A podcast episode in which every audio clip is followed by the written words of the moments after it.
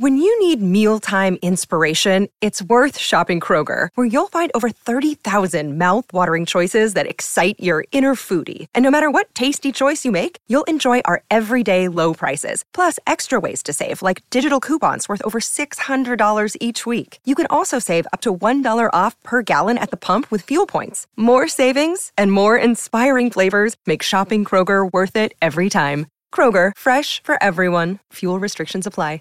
What's the easiest choice you can make? Window instead of middle seat? Picking a vendor who sends a great gift basket? Outsourcing business tasks you hate? What about selling with Shopify? Whether you're selling a little or a lot, Shopify helps you do your thing, however you cha-ching. Shopify is the global commerce platform that helps you sell at every stage of your business. From the launch your online shop stage to the first real life store stage, all the way to the did we just hit a million orders stage? Shopify's there to help you grow. Whether you're selling scented soap or offering outdoor outfits, Shopify helps you sell. Wherever and whatever you're selling, Shopify's got you covered. Sign up for a $1 per month trial period at shopify.com slash try. Go to shopify.com slash try now to grow your business, no matter what stage you're in. Shopify.com slash try. It's time to go one on one with DP. Coming at you live from the Copple Chevrolet GMC studios. Here is your host, Derek Pearson. Presented by Beatrice Bakery on 937 The Ticket and theticketfm.com.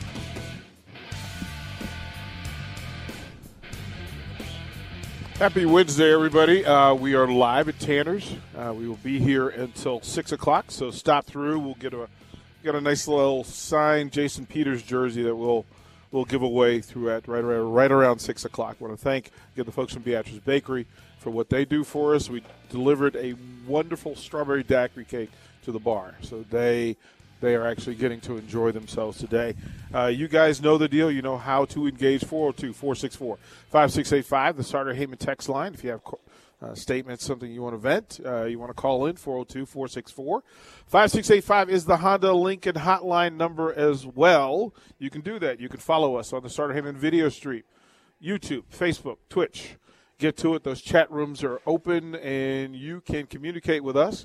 Uh, Nick, if you would, if you will fire up the YouTube link so folks can have that, post that as well so folks can see what we're doing and how we're getting it down. How you doing, guys? Um, you know the deal. Hit me up on, on, on, on the text line. Hit me with a What's Up DP. And in this case today, you can hit hit us up with a What's Up Sean because Sean Callahan from Husker Online is going one on one with me. Sean, how are you today, brother? Hey, I'm doing great, TP. Uh, ready to get out to Madison. You've been to Madison before? I've been out to Madison. Um, I'm not sure I'm allowed back in Madison. That's a whole other story for a different podcast. Um, I mean, it, it is probably honestly my favorite place in the Big Ten to go. I I I I love going to Happy Valley because it's so isolated. It's yeah, I like Happy Valley. Right? It's so isolated and it's their thing. With Wisconsin, Camp Randall feels like it's their thing. It's just it doesn't seem as all day. It's great for the game, but it doesn't feel that way all day. I feel like the before and after they offer, if you're traveling just on like a trip and it's drivable from Lincoln, Yeah. six and a half hours, but you you drive in? no, we we're gonna fly. Okay, um, I was well, I mean, most guys in the media will f- drive, but we can get there in three and a half hours through O'Hare. I mean, from here to O'Hare, then you're there. I mean, And then what's the what's the drive from O'Hare? oh, to- then we'll fly. We'll fly O'Hare to Madison. okay, okay. And Madison's airport is bigger than Omaha's airport. It's a good size airport. really is kind of surprised by that. So, But yeah, yeah. a lot of a lot of Nebraska fans went there. So 2011, the first year of the Big Ten, Nebraska played Russell Wilson. Lavonte David was playing for Nebraska, and it was a first Big Ten game, and everybody went. Tickets were hard to get. Huskers were picked to win the Big Ten. I think they were still undefeated going out there, top ten on top ten. We went in there. Nebraska fans went in there, took over all the bars, kind of popped their mouths off, and Wisconsin fans didn't like that. And so it, it wasn't. If you win on that 11 trip, you're still upset about it because I mean, people were not treated well from Nebraska, but I can tell you, ever every trip since has Mm-hmm. been great. My dad has gone with me on a lot of them. He's going to go with me on this one, but he couldn't find anybody that wanted to go. Is is the Wisconsin fan base the most similar to Nebraska's in the Big Ten? no, gosh, Who would you give that to? Man, that is a great question. Um, Ohio State, in the sense of the loyalty and how they travel, um, Okay. and even the media, how much media travels, it's really similar. Um, in Wisconsin, I, I don't think the fans care like as much as like Nebraska fans. I mean, the recruiting coverage there isn't that sexy. They don't have like, you know, like the internet sites that cover it, like our my site and other ones. They they don't have a big market site there. You know, it- it's like I, I just feel I even feel like the recruiting coverage there locally. There's a lot of good players there, but there aren't guys like me or Mike Schaefer necessarily, in my opinion, that roll around and you know scout the talent out. I mean, that's why Barry Alvarez won so much. He found a lot of under the radar kids and turned them into NFL players from Wisconsin. Is that still who they are, though? Are they, are they still kind of the, the, the uncovered gem when it comes to talent and how they recruit, or, Um, or is that are they fully engaged in being a developmental program? they're both. I mean, like they have had runs of success in Florida and St. Louis and New Jersey, um, but I, I think it starts at home first, and you know it's hard to compare Wisconsin to Nebraska because the population is, I think, triple the size. Um, so you talk about oh walk-ons, well they have triple the amount of people, and there are just bigger people in Wisconsin. um, and you know, like when you go out in the, I, I remember the first time I went to Madison, and I'm not exactly, I'm not tall, but I'm not a small dude, Right. And I felt small walking around, Mad- like, like this is not a place you want to get into a bar fight at, because there are some big people walking around Wisconsin everywhere you go, and Well, Barry Alvarez made a program off of them. Yeah, I mean, cheese and beer will do that for you. if you're living your life with cheese and beer, that'll do that for you. It this trip seems to be subdued, in spite of all things, right? Like I, I, I expected this trip to be on fire. That the stories would be rampant about who who's going to fill in and how is this going to look and what are the operations going to be and are we going to get on the depth chart and see things? Are you looking forward to next year? I expected this week to be fire, and it hasn't been. At least from my perspective, it hasn't. I, I just yours? feel like there's been a lid kept on some of these newer storylines. Um, you know, we on the offensive side of the ball, we talked to Adrian. I think we talked to Samori Toure, Austin Allen, Mm-hmm. and I don't know if we talked. You know, we didn't get to talk to an offensive lineman. Um, which was odd, right? well, they took. I mean, they took it hard. Those guys, I can tell you, they took it hard with the Greg Austin thing. So, I don't know if it was Frost's decision or the lineman, whoever. But we didn't hear from any of the O linemen this week. Um, but yeah, we obviously didn't hear from you know if Ron Brown would have given a session, but none of the interim assistants are stepping in to do an interview at least this week. That um, so I think that really tamps down you know some of the, new information you would get if you were able to talk to Ron Brown or you know Verducci or some of these guys stepping in these roles. That would maybe add to it, but. Uh, they they really kept a lid on that. Uh, even Sean Beckton it had been interesting to hear from him, but that it's been a tough week, man. Like four guys got fired. I mean that, that's a hard thing to go through with two games to go still. For you, when when the announcement came out, were you in? Were you surprised by any of it? The time, the people involved, any of it at all? Um, I guess I'm always surprised because it's never happened before in Nebraska, like where they've done it like this. But there's also never been an early signing day till just recently, and a transfer portal till just recently. So there are some factors that I think they needed to get the ball rolling.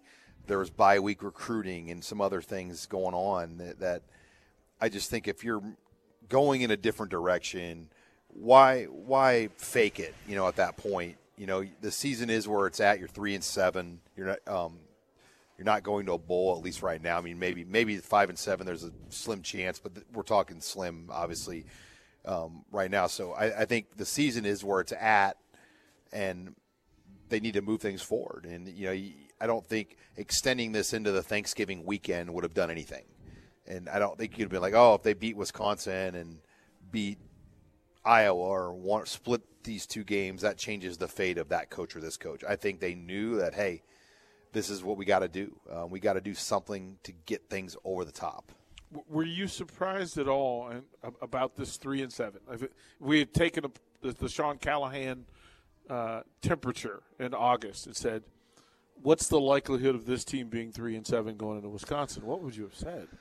Um, I wouldn't have said. I mean, I, I, thought Nebraska was a six-seven win team going in with the schedule. I thought if they could beat Illinois and get to three and zero, oh, I thought seven seven wins was very doable, even though the schedule was brutal. And what's unique about the schedule, we didn't know Michigan State was going to be that good. Right. We didn't know Purdue was going to be as good as they are. Right. Uh, we didn't know necessarily Minnesota. I guess we thought Minnesota would be about where they're at right now. I mean, they're going to go seven and five. Um, but Michigan, we didn't know that they would kind of step up in weight class and be a Jim Harbaugh Michigan that we thought Jim Harbaugh Michigan would be. So there's so many things about the schedule. Nebraska's played the toughest schedule maybe in the country. Um, you know, and, and, and you can't deny that. And my and Sipple has said this. I know it's the toughest schedule he can remember in his lifetime covering or being around the program, and that's a factor. And Nebraska has played toe to toe with these teams.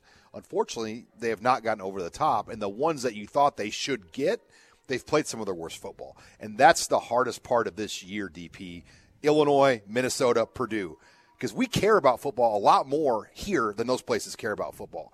And when you know you lose to teams where you don't necessarily see the level of investment with the fan base and the financial commitments to the program, that stings.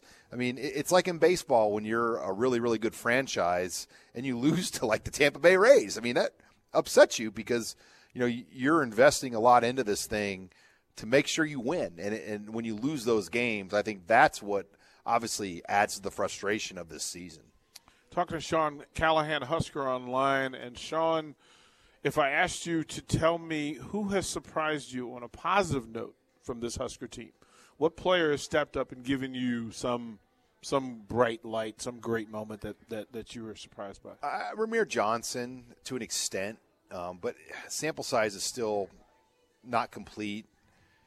Um, man, that's a good question.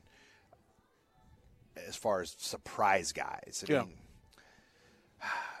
I mean, JoJo's not a surprise, but I mean, he played at a high, higher level than anybody would have thought. I mean, he finished 11th all time in solo tackles at Nebraska, and you know, if he would have played these final two games, he would have been inside the top 20 of all time tacklers in the program. So, I think just when you sum up his career and what he's done, I mean, that pretty remarkable career that is going to get overshadowed, obviously, by the wins and losses of these teams. W- were you surprised that he chose to also opt out of the last two games? Did you feel like, from a leadership standpoint, from a player standpoint, from a resume, a career resume standpoint, that it might have behooved him to, to play two extra games? Well, the problem is, I mean, I do a show obviously every week.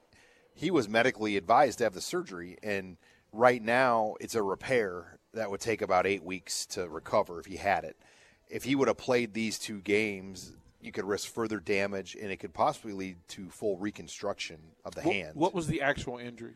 Uh, the middle finger, like his metacarpal. Or I, am I'm not a doctor. I can't right. pronounce these things. Um, uh, I was like, I'm not going to try to pronounce it. Um, he explained it, um, but his middle finger, the knuckle came out of joint, okay. and it tore up some stuff in there.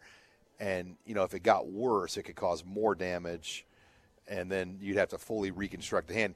He'll be a 25 NFL rookie next, 25 year old NFL rookie next year, so he can't really withstand that kind of major injury. So it was a tough deal for him in his future because yeah, he could have played with a big club on his hand, but I don't know how that would have, you know, really gone. I mean, it, he wouldn't have played his best football at that. He might have hurt Nebraska by doing that.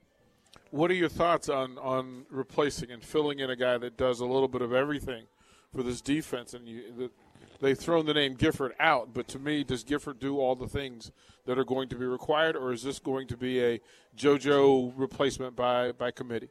Well, it's going to be based on the personnel. Uh, Isaac was up in our office yesterday for a, a podcast yesterday, and you know he doesn't really know what to expect. Save big on brunch for mom, all in the Kroger app. Get half gallons of delicious Kroger milk for 129 each, then get flavorful Tyson natural boneless chicken breasts for 249 a pound, all with your card and a digital coupon. Shop these deals at your local Kroger today or tap the screen now to download the Kroger app to save big today. Kroger, fresh for everyone. Prices and product availability subject to change. Restrictions apply. See site for details. Because a lot of it will be how Wisconsin comes out. And, you know, if, if they're heavy, you're going to see a lot of Caleb and Garrett together Okay. with the two inside linebackers. And then JoJo wouldn't be out there. Okay. Um, so a lot of it is situational. But there's an also another theory like, you know what? We might go three wide because we want to see what Isaac Gifford could do. And I wouldn't be surprised if early in this game, Paul Chryst tries to throw it a little bit with short, controlled passes to loosen up the front of Nebraska. Because I do think Nebraska will have success, you know, when you know when you know they're going to run and they know what Wisconsin does, and they don't have a mobile quarterback. They're good against those types of teams, and I, I think they'll have some success early. So I wouldn't be surprised if Chryst tries to throw it a little bit to loosen up the front of Nebraska, and maybe that gets Isaac Gifford out on the field. But he won't be out there unless it's like a three wide set, is my my read right now, or a passing down. Sean, with all the, the, the coaching changes, that means the game day operations changes. So different people on the headset, different people on the sideline, different people in the booth. How do you think that's going to happen for, for, for Nebraska on Saturday? Yeah, it- the play calling and all that will be interesting. How that all works, like you know, in the booth. Steve DeMayo, I think, will be up top, even though he's not one of the interim coaches. But Scott Frost is going to call the plays, Okay. obviously, and I think you'll have people up there that communicate the looks and what they're seeing. Um, but this will be Frost's show completely, um, in my opinion, with how they do things. Um, you know, I'll be curious, like if Verducci is up top or down low. I would fully expect Ron Brown on the sidelines. He's a guy you want on the sidelines with his fire, personality, um, and what he brings. Um, but yeah, it's it's a it's a very unique thing this late in the year to kind of have that kind of change. So what happens? The same play caller, different coaches in, in, in different positions. Do you expect the same Nebraska offense that that's ex- existed for the past couple of weeks? Um, I'm most interested in the the sub- substituting of personnel because the position coaches control that. And what will that look like, particularly at running back? What happens after Rahmir Johnson? How do they kind of rotate in? Now, Scott Frost said this week teams are only averaging 58 snaps a game against Wisconsin. That's not a lot of snaps. Okay. Uh, Nebraska is a team that would like to snap it between 80 and 100 a lot of games, and they're not going to get that many. So that's that many fewer plays. And of those 58, how many throws are going to be in there? You got to figure 25 um, throws. So you're looking at in the 30s of runs, and Martinez might take up six or eight of those. So how many carries are there going to be for running backs in this game? Rahmir, I would think, is a guy that's going to get at least 15. Um, so then, you know, who's that other guy that they decide to roll out there this week? Could it be Marvin Scott? I mean, you mentioned his name. I think there's some stuff going on with Jaquez Yant that, that's kind of behind the scenes. I don't know if we'll see him out there this week. We'll see. That, that- that's always interesting me that that going into a game like this, and this is it, it's the constant week to week with this team, like not knowing that okay, this week, okay, The maybe next the week, the soup yeah, special. like maybe next week it won't be the game of the week, like maybe next week it won't be uh, the most important game that's there, but for the players, how do the players, how are the players going through this thing, not knowing what voice to hear? That they've never heard before. A voice that's going to be in, you know, Adrian's going to get different voices in his head. Um, linebackers come, you I mean, the running backs will come to the sideline, and a different person will get them through their their reads and get them through. How's that going to play out for the players? Well, I think the voices are not as different as you think because these gentlemen taking over have all been in the position room, and the structure of the staff. It's almost like the NFL now. You have the position coach, and then you have an assistant position coach. All of these gentlemen stepping into the roles were essentially the assistant position coaches. I mean, Frank Verducci was an offensive coordinator for Hayden Fry. His coaching resume and background is deeper than Greg Austin's. I mean, he's a guy that's been coaching for a long time. Uh, Mike Casano at the receiver spot. He's been with Frost all six years. He was a position coach at Georgia Tech, UMass. I believe he was in Miami. Have they been on the on the headsets previous for the I previous believe so. Yeah. I, I believe some of these guys have been. Yeah, and I don't think it's as you're limited though. You know, you can only have so many headset. Well, that's why I was saying Um, it. Just it, it, it. I didn't want to assume that all of these coaches were already on It's headphones the on game Saban. It's the Saban rule because he had so many All Star guys making six figure non coach money that I mean it, is an advantage when you have that many brains talking. You're gonna you're gonna see stuff together. Which room are you watching Saturday the most offensively Mm-hmm. with all the new coaches? Which one will let you know that this thing's working right? Because some have said the offensive line would be the group to look for. I would say, well, no, look at Adrian Martinez in the quarterback group because that dude's not there. That voice that was in his head is not there. Yeah, Frost though. You got Frost still, and Adrian's a fourth year guy. I'm not worried about Adrian. Um, and Steve Cooper was an offensive coordinator at Portland State, so he, he's I've I've heard Steve talk before at a clinic, and he's an impressive guy. Like, you know, he's right there, close to being like a Power Five level assistant as it is. So, I think he's more than capable to to be in that role, and he's a very dynamic guy. I'm interested if they change up much at the receiver rotation, how that looks.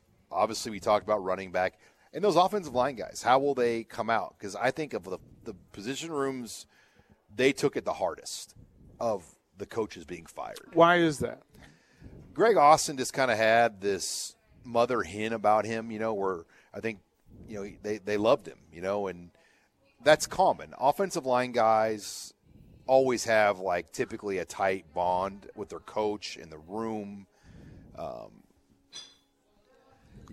I, I just think that's how the culture of that room was. And, you know, that's great, but unfortunately they weren't playing very well. And, and it, it's hurt the whole offense this year with the lack of protection, the inconsistencies at times in the running game. Now, there's been moments, as we know, where they've run it well, but just the, you know, the second and twos that they've constantly been in and they can't, you know, convert on.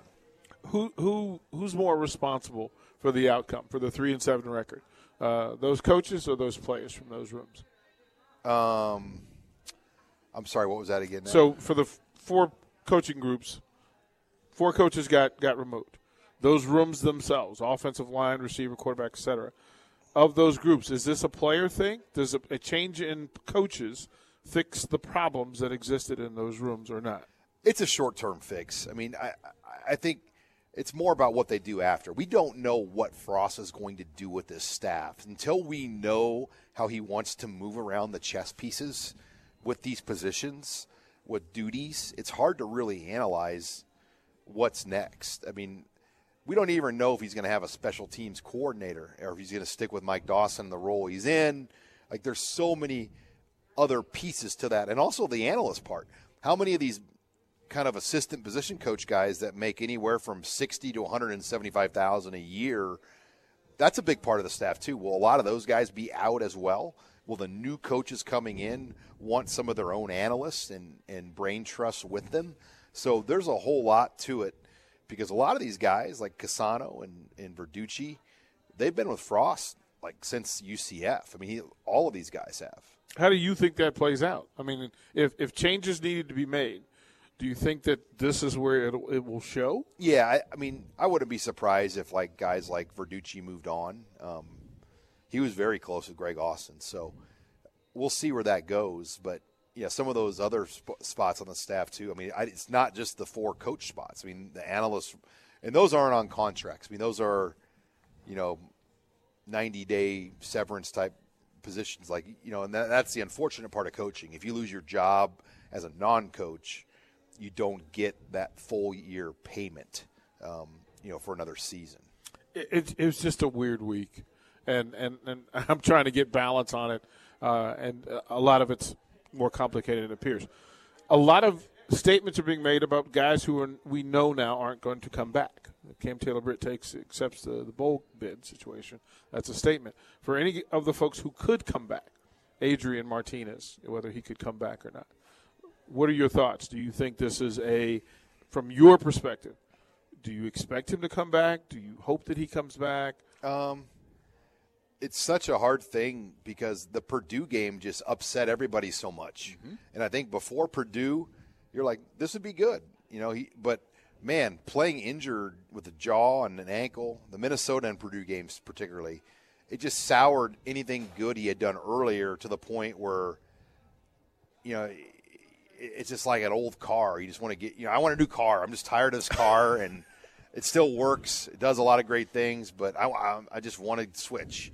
And I feel like that's how a lot of Husker fans are. It's like uh, Adrian Martinez fatigue um, to an extent. And, you know, this program has had three different, essentially, four year starting quarterbacks uh, because Adrian, Taylor Martinez, and then Tommy Armstrong. Now, Tommy Armstrong took over during eight, Taylor's senior year. They kind of switched up when Taylor got hurt. Um, but yeah, it's it's a weird cycle because before that trio of quarterbacks, there had never been a four-year starter at Nebraska. Do they know what? To, again, this is why it gets weird to me. You don't know who the coordinator is going to be. You don't have the quarterbacks coach and yet you're going to dive into the transfer portal looking for a talent that you don't know if it fits with whatever system you're going to be running. What's the functional chart for how they're going to figure out who their quarterback is next year? Is it quarterbacks coach coordinator first and then make quarterback decisions, or are you going to get quarterbacks and then try to fit? You got to get a coordinator. You got to get a coordinator first, but they've got to get a transfer portal quarterback, and the window to get one is essentially the month of December. It's Christmas shopping season for a quarterback because you got to have a guy here for classes in January. You can't have a transfer portal guy get here in June or May. You need them here, like in January. As soon as December ends, you got to know who your people are. And if you remember last year, it was a later year. Nebraska played Rutgers on like the 18th or 19th. Then, like the next week, it was insane how much it was like a waiver wire week with the portal, and everybody was, you know, after signing day, adding and dropping, adding and dropping guys. And Nebraska got Markese Stepp, and they got Samori Toure that week. Um, I'm trying to think if there was another guy in there. They got Chris Kolarevic earlier in the year, um, but you know, I think that late December week will be kind of the week you know that decides a lot for a lot of teams as far as what they get and what they add and there are so many names that are going to go in this transfer portal in the next couple of weeks. It's all of this is fascinating. Like this weekend and, and, how that plays out, what happens over the course of the next three weeks, then heading into December, Sean, it's going to be bananas. Uh, we'll throw the break. We'll come back. Sean, I'll ask you about Husker basketball. We'll go up and down the checklist of all the things, all the questions about Husker hoops and things that are going on. We're live at Tanner's Bar and Grill, 30th in Yankee Hill. Be till 6 o'clock. Uh, jersey offer is up on the table. You can see what it is.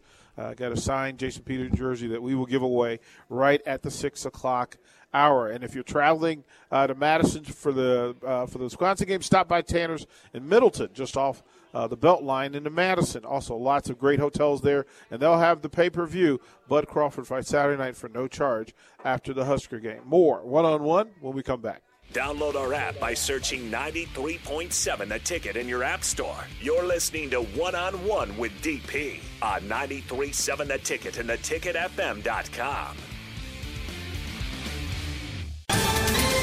Ohio, ready for some quick mental health facts? Let's go. Nearly 2 million Ohioans live with a mental health condition. In the U.S., more than 50% of people will be diagnosed with a mental illness in their lifetime. Depression is a leading cause of disability worldwide. So, why are some of us still stigmatizing people living with a mental health condition when we know all of this? Let's listen to the facts and beat the stigma. Ohio, challenge what you know about mental health at beatthestigma.org.